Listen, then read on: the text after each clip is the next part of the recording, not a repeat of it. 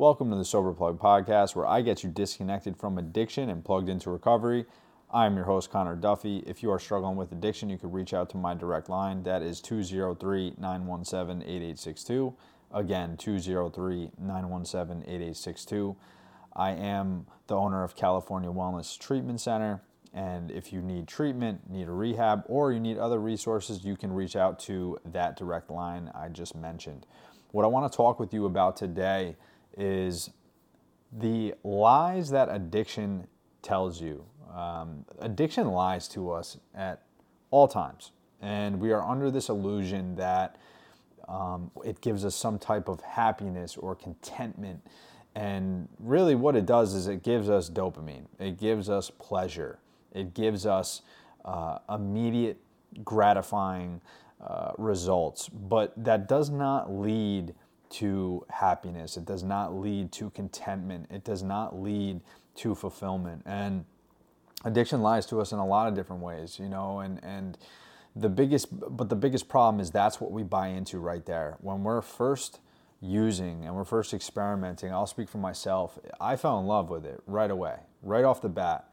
I knew um, that it was something that I really gravitated towards. It was something that gave me a feeling I had never felt before. And I mistakenly thought that that was going to be the path for me for the rest of my life. I really thought that um, I couldn't have a future without using. I couldn't have a future without partying because that was the feeling that I felt like I had always been searching for. You know what I mean?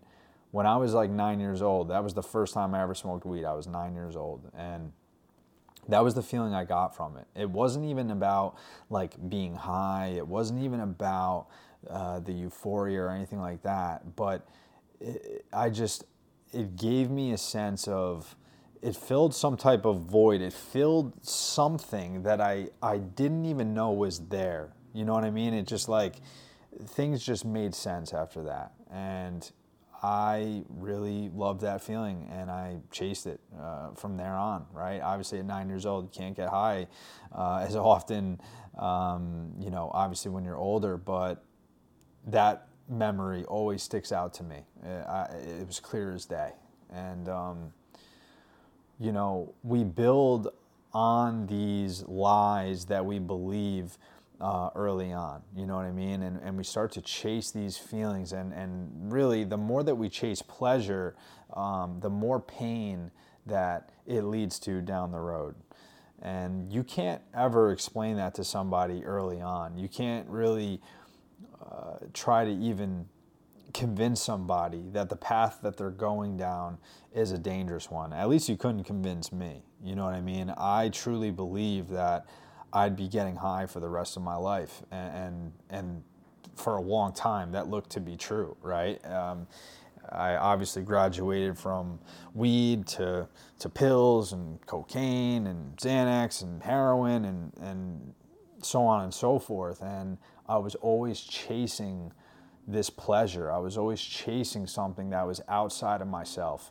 And another big lie that we buy into is that we need something external to feel that that was almost like a security blanket. It was my comfort. It was something that I could not grasp on my own. I could never achieve that feeling on my own, and I and that's how I lived my life. That's how I believed that um, it was the only way I was going to be able to be content with with myself. You know what I mean? And as I've worked on myself in recovery and as I've worked on a lot of my issues and a lot of the figuring out the reasons of why I I am the way that I am and, and getting to the core and the root of the problem. I mean, a lot of it was fear based. I had so many insecurities when I was younger and, and, you know, a lot of shit that I never really dealt with in the right way um, when I was when I was using. Obviously, you know what I mean? The using became the solution to my problems. And um, a lot of people think that addiction or alcoholism is the problem itself when it's really not. It's, it's deeper rooted shit, whether we realize it or not. And addiction and alcoholism starts with pain and it ends with pain. It just creates more and more pain.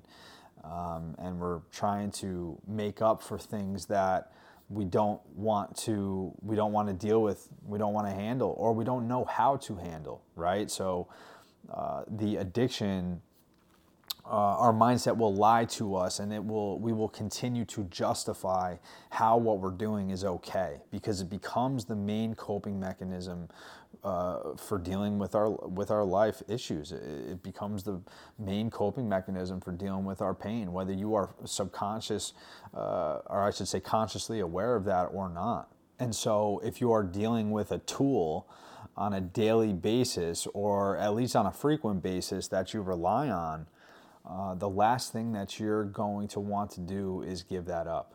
You know, so this is why addiction is so powerful we lie to ourselves. We are master manipulators. We are masters at justification and rationalization. And it's not even just to other people, it's really to ourselves. We believe in this this we are lying to ourselves. We believe that you know, as long as I can uh, uh, as long as I can you know, balance a job or balance my responsibilities, it's okay. Or we bullshit ourselves by saying, hey, Billy is worse off than I am, so I can't possibly have an issue. He needs to get it together. Or, you know, we lie to ourselves by saying, I'll stop tomorrow or I'll stop next week, I'll stop next month. The timing just isn't right yet. We believe all of these lies. And, you know, eventually it gets to the point where we realize we are bullshitting ourselves. You know what I mean? And, and, it takes a long time for us to get honest with ourselves and that's why pain is what brings us to sobriety.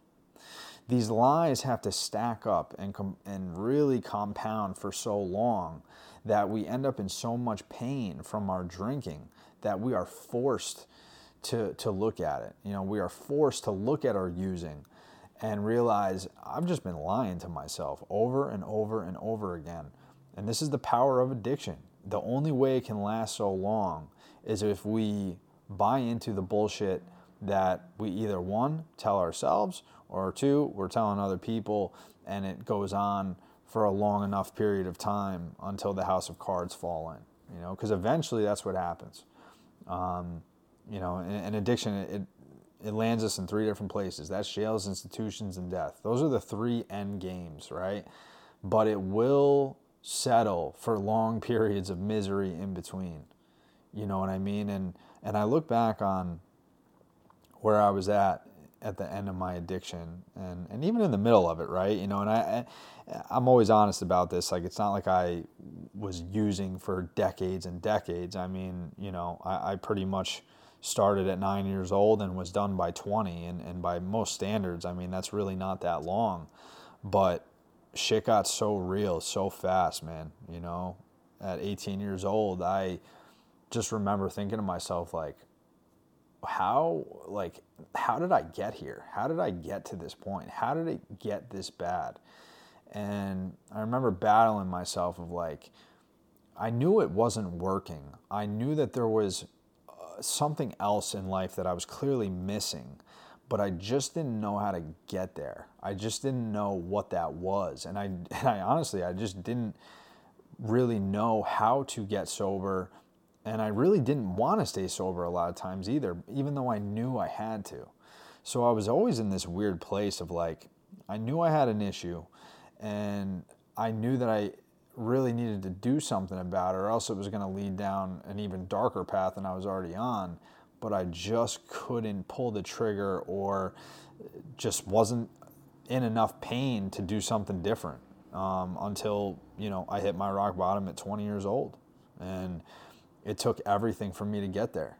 It took jails, institutions, overdoses, almost death, and everything in between. Broken relationships, uh, broken friendships, uh, becoming an individual that I clearly was not supposed to be. Because at heart, I'm a great individual, I'm a great man, and, and I have a great heart, and so is everybody else when we're our true selves. But when we're using and when we're drinking, we are not capable of being that. We are not capable of reaching our potential or even coming close to it. We're really just surviving. We're really just battling and really figuring out a way to balance this one area of our life along with other things if we're even capable of doing so. You know, for me personally, I, I was I was a pretty rock bottom.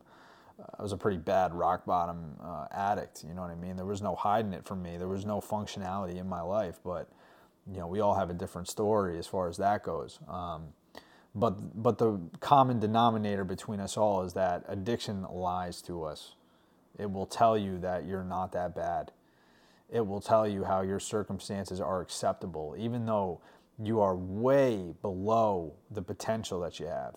And you know in your heart, you know in your heart that you're fucking up when we're using.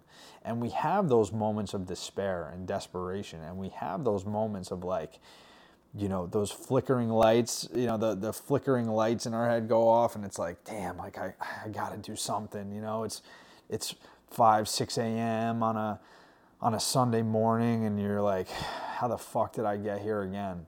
And it's those like moments of quiet desperation that are, it's our truth. Like those are the moments that we got to take action if it's just strong enough. But it takes a lot of those moments strung together over the courses of, you know, weeks, months, years, even decades for some, um, in order for us to actually make a difference because those lies are so strong the addiction, man, is so powerful. It's uh, cunning, baffling, and powerful, just as the saying goes. And that's why I've never lost the respect for addiction, right? I mean, at the time of this recording, it's it's uh, 229, uh, 2024.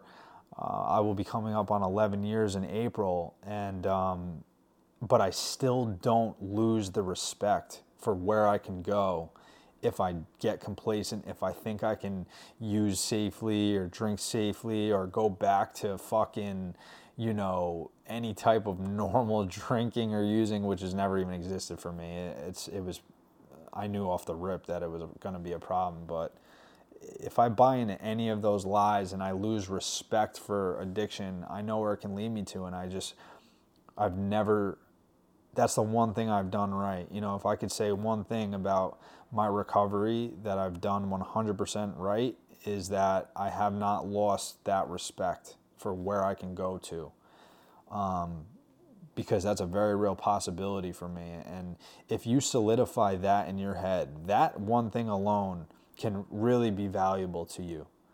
If you can just accept that, hey, I know where my drinking leads me to. I know where my using leads me to, and there is no safe usage for me. And on a day to day basis, if, if I could just stay sober today, you know, the rest will work itself out. If you just really respect addiction and keep yourself on the straight and narrow and, and don't try to bullshit yourself into into manipulating your mind and thinking that you can use safely, if you could do that, you will be able to stay sober because you're being honest with yourself. That's true acceptance right there. But when we teeter and we get in situations that are tricky and we start to listen to other people that don't know us as well as we know ourselves, that's where things get dangerous, you know? So always be honest with yourself. And if you can't trust yourself and your own thinking, this is when you rely on your support. And this is why uh, a support network is so important, you know? But that's all I have for you today. I appreciate you tuning in more than you realize. I hope that you got value out of this episode. And if you did, if you could rate this podcast, I'd greatly appreciate it. Um, and uh, if you could share this with a loved one or somebody that you know is struggling, I'd greatly appreciate that too.